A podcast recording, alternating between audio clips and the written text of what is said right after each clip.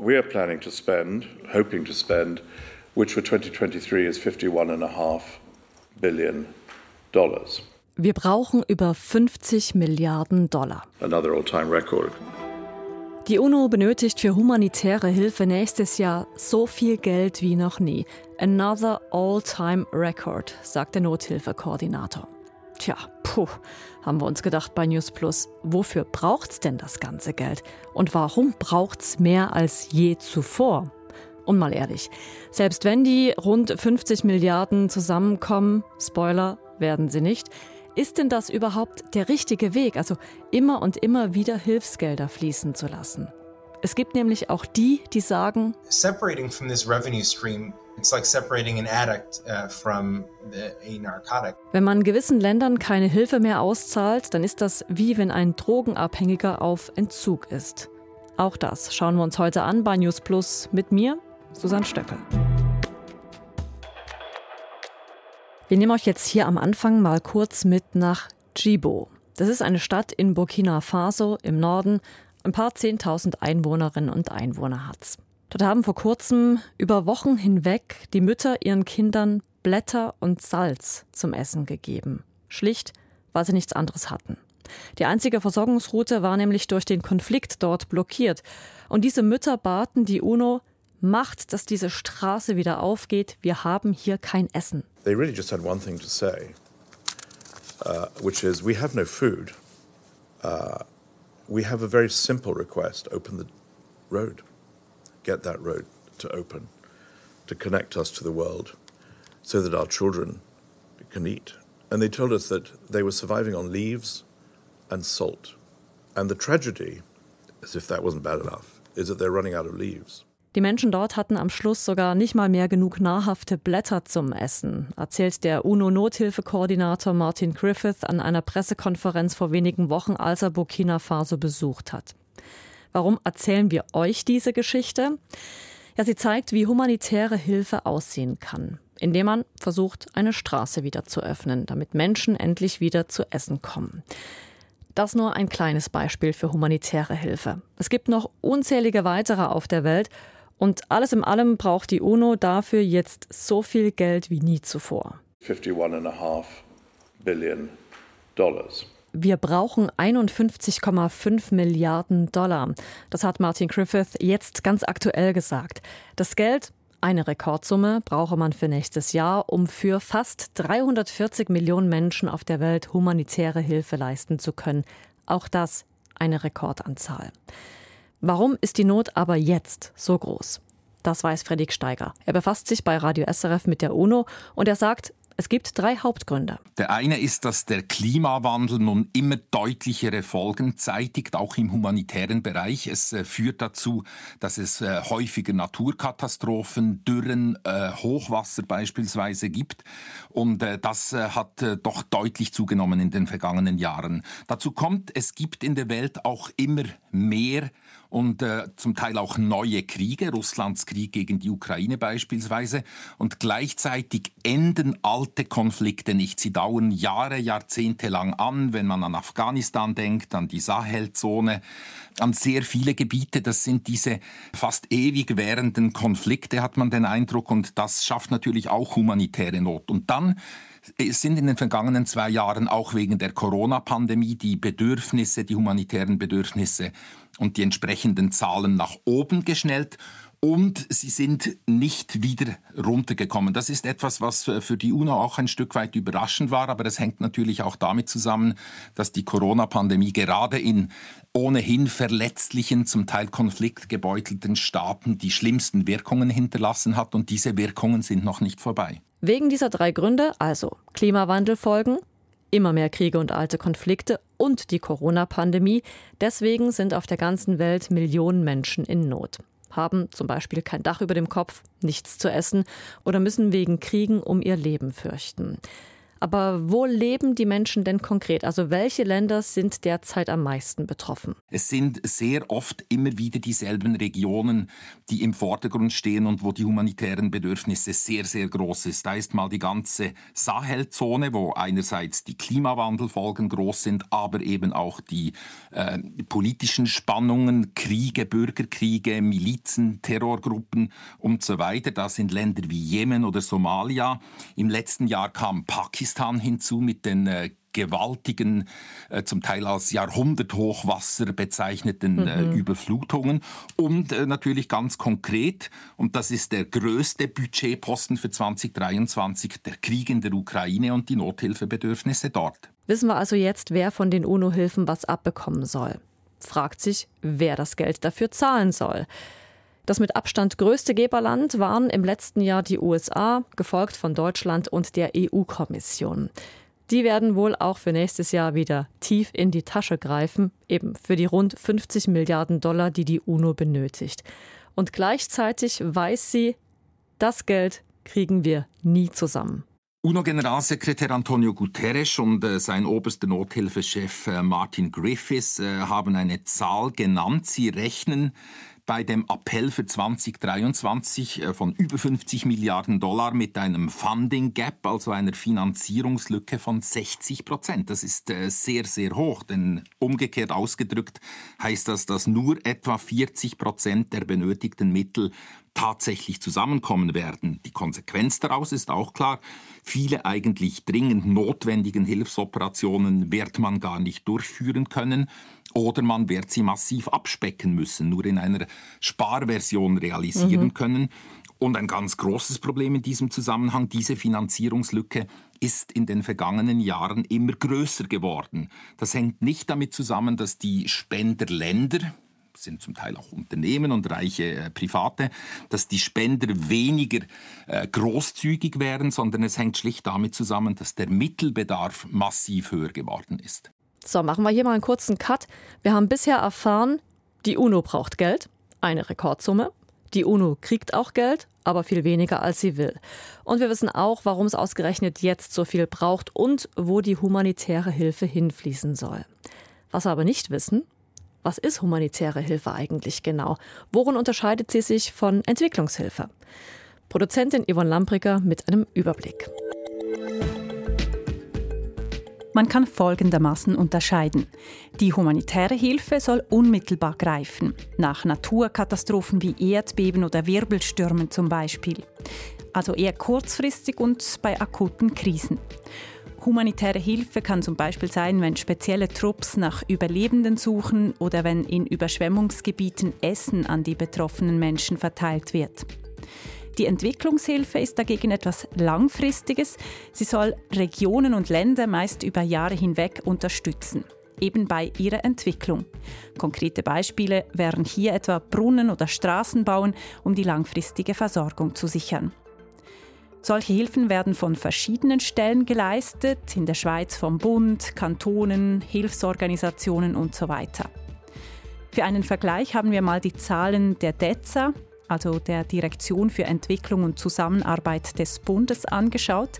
Sie hat 2021 etwas mehr als 1,7 Milliarden Franken Entwicklungshilfe gezahlt.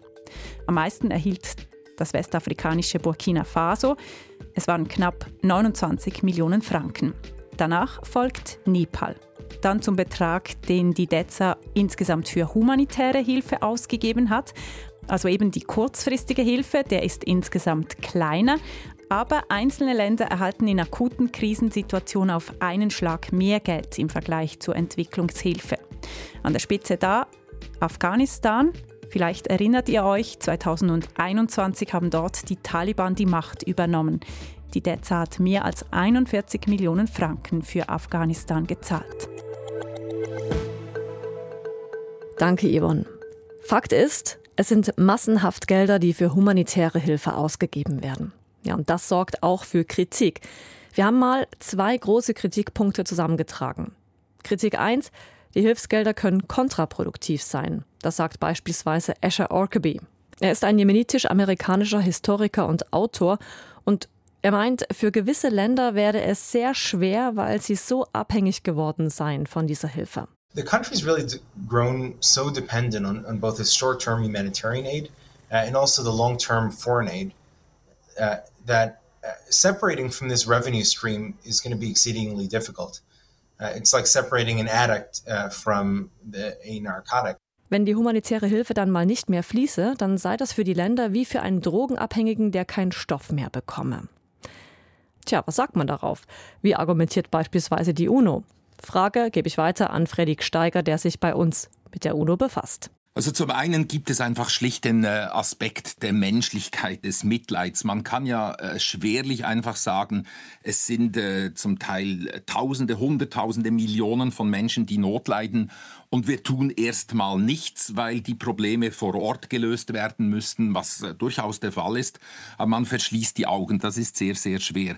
Aber es ist natürlich nicht falsch, wenn man äh, sagt, dass unter Umständen, und da gibt es Beispiele dafür, humanitäre Hilfe auch zum Beispiel Konflikte verlängern kann wenn die Menschen zumindest die Grundbedürfnisse befriedigt bekommen, Essen, Medikamente, ein Dach über dem Kopf, dann können in gewissen Ländern beispielsweise Terrorgruppen oder Milizen einen Kampf weiterführen. Dann ist der Druck auf sie einzulenken, Frieden zu schließen, weniger groß, als wenn die Not der Menschen dort äh, noch größer wäre. Das ist natürlich das eine Problem. Und das andere Problem ist, wenn sich Länder darauf verlassen können, dass in Notsituationen geholfen wird von der internationalen Gemeinschaft, von privaten Hilfsorganisationen, eben auch oft koordiniert von der UNO, dann strengen sie sich vielleicht selber weniger an, dann fließt Geld eher in andere Bereiche, ins Militär, auch in äh, korrupte Kanäle, mhm. weil sie ja wissen, im schlimmsten Fall wird uns geholfen. Das kann ein Problem sein, aber Tatsache ist natürlich auch, dass viele Länder, wo diese Not auftritt, objektiv gesehen schlicht nicht in der Lage sind, die entsprechende Hilfe zu leisten. Welche Beispiele kann man da nennen, wo UNO-Gelder tatsächlich in der Vergangenheit geholfen haben? Ich denke, dass äh, in sehr vielen Ländern, also Jemen ist äh, sicher ein, ein gutes Beispiel. Man sagt seit einigen Jahren, seit dort auch der Bürgerkrieg tobt, dass etwa zwei Drittel bis drei Viertel der Bevölkerung des Jemen, fast 30 Millionen Menschen, absolut abhängig sind von humanitärer Hilfe, also dass sie äh, kein menschenwürdiges Leben führen könnten ohne diese humanitäre Hilfe. Und da spielt natürlich die internationale Hilfe, die UNO, eine ganz wesentliche Rolle, äh, dass es den Menschen dort zwar nicht gut geht, aber dass sie doch einigermaßen menschenwürdig überleben können. Also da ist äh, Jemen wohl ein positives Beispiel, aber man könnte sehr, sehr viele andere Bereiche durchaus auch nennen, eben beispielsweise in diesem Jahr im äh, vergangenen Herbst äh, die Unterstützung für Pakistan, wo diese Flutkatastrophe Millionen, äh, zig Millionen von Menschen betroffen hat. Also, das einige Länder und Regionen, die von den Geldern profitiert haben. Wir sind aber immer noch bei der Kritik und einem anderen großen Punkt, der oft moniert wird, Korruption. Da sammelt man monatelang humanitäre Hilfsgelder und dann landen die nur teils in den Projekten und zum Teil verschwinden sie einfach in irgendwelchen dunklen Kanälen. Hier aber zu wissen, wie groß der Anteil der Hilfsgelder ist, der durch Korruption einfach verschwindet, das ist eine schwierige Angelegenheit, meint Freddy. Diese Zahlen fehlen ebenfalls. Das ist auch ganz, ganz schwer äh, zu erheben, denn wenn man wüsste, wie viel es wäre, dann wüsste man ja auch ganz genau, wo man ansetzen könnte und müsste, um das zu verhindern. Das kann man nicht. Äh, Tatsache ist, dass die humanitäre Hilfe tendenziell äh, besser umgesetzt wird und eher bei den Bedürftigen ankommt als die Entwicklungshilfe, die ja viel langfristiger angelegt ist. Und deswegen ist die humanitäre Hilfe äh, häufig politisch auch weniger umstritten als die Entwicklungshilfe. Ja, was hier der Unterschied ist zwischen humanitärer und Entwicklungshilfe, das haben wir euch ja vorhin schon erklärt. Aber bleiben wir noch kurz beim Korruptionsvorwurf, Freddy. Gibt es denn hier und auch in anderen Belangen irgendwelche Fortschritte? Gibt es Verbesserungen? Die UNO ist sich natürlich dessen durchaus bewusst, dass ein Teil der Mittel nicht äh, ans Ziel gelangt. Und äh, was interessant ist, in den letzten Jahren hat sie äh, tendenziell stärker auch äh, ist dazu übergegangen, Barzahlungen an Notleidende zu machen. Denn bei Bargeldübergabe ist die Möglichkeit, dass irgendjemand sich dazwischen schaltet und äh, mhm. äh, seinen Teil herausnimmt, natürlich weniger groß als anderswo. Wo hat sich denn die humanitäre Hilfe sonst noch in den letzten Jahren verändert, verbessert, sprich ist auch effizienter geworden, so dass eben ein Großteil der Gelder tatsächlich auch vor Ort ankommt. Also der eine Punkt, man weiß heute äh, schlicht mehr, auch oft über die Situation vor Ort. Die Informationsflüsse sind mit der zunehmenden Vernetzung in der Welt äh, schneller geworden. Man hat ein präziseres Lagebild und äh, weiß natürlich dann mit schneller, was nötig ist und wie man handeln soll. Was zum Beispiel für Hilfsgüter sind es nun mal Zelte oder Medikamente oder Lebensmittel oder was auch immer äh, erforderlich ist. Der größte Fortschritt scheint mir aber, äh, der in den vergangenen Jahren gemacht wurde, die Kooperation, endlich müsste man sagen, unter den humanitären Akteuren ist äh, besser geworden. Man vernetzt sich besser, es gab da Reformen. Lange Zeit äh, waren sich zum Teil die verschiedenen humanitären Akteure Spinnefeind. Man sah sich zum Teil sogar als Konkurrenten. Man machte, ich sage es in Anführungszeichen, Jagd auf dieselben Geldgeber. Man wollte sich selber und seine Leistungen ins Schaufenster stellen. Also es gab da viel Rivalität. Und äh, ich sage nicht, dass die völlig verschwunden ist, aber es gab da nun inzwischen doch äh, wesentliche Fortschritte, was zum Beispiel auch der UNO-Nothilfekoordinator Martin äh, Griffiths betont hat. Also man ist da weitergekommen und besser unterwegs als früher. Danke, Friedrich Steiger, für all die Informationen zur humanitären Hilfe. Also, es gibt einiges zu tun in diesem Bereich und jetzt heißt es für die UNO vor allem eins, sammeln, sammeln, sammeln. Und jetzt machen wir hier einen harten Themenschnitt. In unserer Community-Rubrik reden wir nämlich über. Nee, nicht über die Trillerpfeife an sich, sondern über die Frau, die sie heute Abend bei sich haben wird, Stephanie Frappach. Die geht derzeit durch alle Medien. Sie pfeift heute an der WM nämlich die Partie Costa Rica gegen Deutschland. Und damit ist die Französin die erste Frau, die an einer Männer-WM ein Spiel leiten wird. Schnuckliche 92 Jahre hat es gedauert, bis Schiedsrichterinnen für eine Männer-WM nominiert worden sind. Tja, und das hat in der SRF-Community zu reden gegeben. Der Tenor? Traurig, dass es 2022 werden musste, bis eine Frau ein Männer-WM-Spiel pfeifen oder besser gesagt leiten darf. Und auch traurig, dass das überhaupt eine Schlagzeile wert ist. Einen ganz anderen Aspekt bringt Userin Anna ins Spiel. Stichwort Imagepfleger. Anna fragt nämlich, Zitat, Versucht die FIFA da etwas vom zerbrochenen Geschirr zu kitten, das Präsident Infantino mit seinen bodenlos schlechten Auftritten zerschlagen hat? Also die FIFA selbst lobt ja ihre Frauenförderung im Schiedsrichterwesen. Insgesamt sechs Schiedsrichterinnen und Assistentinnen sind in Katar mit dabei. Aber ist das eben am Schluss nur Imagepflege? Das haben wir SRF Fußballexpertin Katrin Lehmann gefragt. Und die meint, ich bin ja ein sehr positiver Mensch und deswegen sage ich danke, dass man wenigstens diese mitgenommen hat. Wenn Sie die FIFA-Broschüre nehmen, More Women in Football, also mehr Frauen im Fußball, dann finden Sie kein Kapitel, in dem steht Förderung der Schiedsrichterinnen. Aber Fakt ist, es gibt jetzt diese, die hier sind und das ist eine Premiere und eine neue Plattform und das wird weitergehen. Also jetzt ist klar, auch von diesem Druck her von außen und weil es auch viele Schiedsrichterinnen gibt, die das können, wird das zur Normalität werden. Und ich gönne der FIFA, dass sie ausgerechnet in Katar eine Frauenpremiere feiern. Ich nehme das suffisant zur Kenntnis und sage, ich freue mich auf alle vier Jahre mehr Schiedsrichterinnen. Ja, und Costa Rica gegen Deutschland mit Stephanie Frappach als Unparteiische auf dem Platz. Das Spiel läuft heute 20 Uhr. Könnt ihr mitverfolgen auf SRF 2 im Fernsehen oder auf der SRF News App. Das war News Plus für heute. Mitgearbeitet hat an der Folge Dominik Brandt, produziert hat Yvonne Labrika und am Mikrofon war Susan Stöcker.